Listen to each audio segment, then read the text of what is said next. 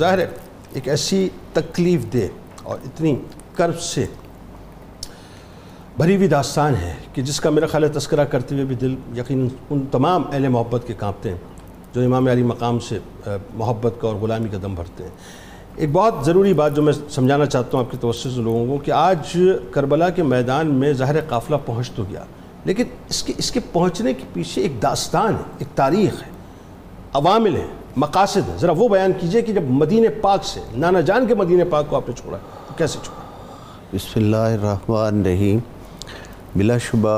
آج کی تاریخ اسلامی تاریخ میں ایک انتہائی دردناک تذکرہ کے حوالہ سے ہمیشہ یاد رکھی جائے گی اور رکھی جاتی ہے، اور یہ اللہ رب العزت کی طرف سے اپنے دین کی سربلندی کے لیے جو ڈیوٹی حضور سید الشہداء امام حسین علیہ السلام کے اور آپ کے رفقاء کے سپرد تھی، یہ اس ڈیوٹی کے اظہار کا عملی طور پر آج پہلا دن ہم اس کو شمار کر سکتے ہیں۔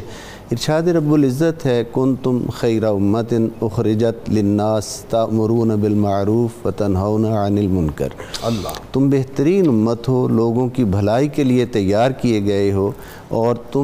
تمہارے لیے بہتر یہ ہے کہ نیکی کا امر دو، نیکی کرو، نیکی کا امر دو، نیکی کا حکم دو،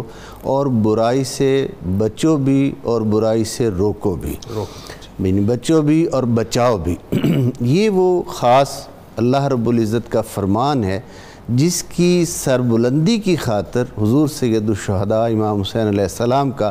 پورا عزم صمیم جو ہے وہ ہمیں اس استقامت کے کوہ صفا پر کھڑا نظر آتا ہے کہ وہ اپنی ذات والا شان کے لیے تو نمونہ ہدایت تھے ہی، وہ چاہتے تھے کہ مملکت اسلامیہ کے تخت پر جو بیٹھنے والا شخص ہے وہ بھی اس بات کو سمجھے اور اس حقیقت کو جانے کہ اللہ رب العزت نے خلافت کے نظام کو کتنا پاکیزہ رکھا ہے اور خلافت کی ذمہ داریاں کیا ہیں۔ اب اسی تناظر میں جب آپ سے ولید بن عتبہ گورنر مدینہ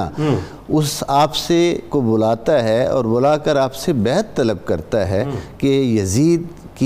کے لیے آپ بیعت کریں اور اس کی اطاعت کو قبول کریں، تو وہ بہت بڑا جملہ ہے جو حضور سید الشہداء امام حسین علیہ السلام نے ارشاد فرمایا کہ مجھ جیسا اس جیسے کی بیعت کیسے کر سکتا ہے۔ اب یہ مجھ جیسا جو ہے اس کو تھوڑا سا سمجھنے کی ہمیں ضرورت ہے، یہ بڑی اہم بات۔ جی، ایک تو ہم یہ سب جانتے ہیں کہ آپ اپنی شان میں بے مثل ہیں، اپنے نسب میں بے مثل ہیں، آپ کائنات میں کوئی دوسرا اس وقت آپ کا ہمسر موجود نہیں ہے،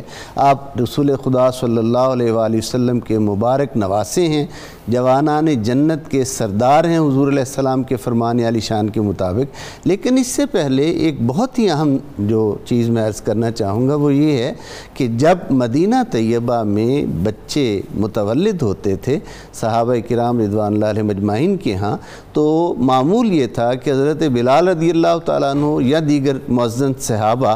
ان بچوں کے کانوں میں جا کر اذان اور اقامت کہا کرتے تھے، جو نومولود کے لیے شریعت کا حکم ہے۔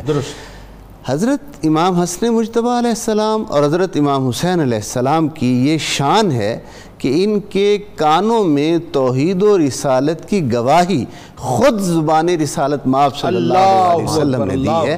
اب جن کانوں میں اس دنیا میں تشریف لاتے ہی خود زبان رسالت مآب، وہ زبان جس کو سب کن کی کنجی کہیں، اس کی نافذ حکومت پہ لاکھوں سلام، اس زبان اقدس سے توحید و رسالت کی گواہی ان کے گوش مبارک میں جانا، اور پھر لعاب دہن رسالت مآب صلی اللہ علیہ وآلہ وسلم چوسنا اور چوس چوس کر پروان چڑھنا۔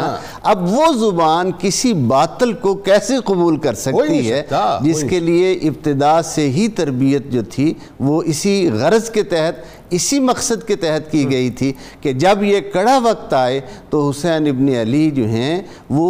استقامت کا کوہ صفا بن کر کھڑے ہو جائیں اور وہ دنیا کو بتا دیں کہ حق جو ہے وہ کبھی باطل کے سامنے سرنگو نہیں ہوتا۔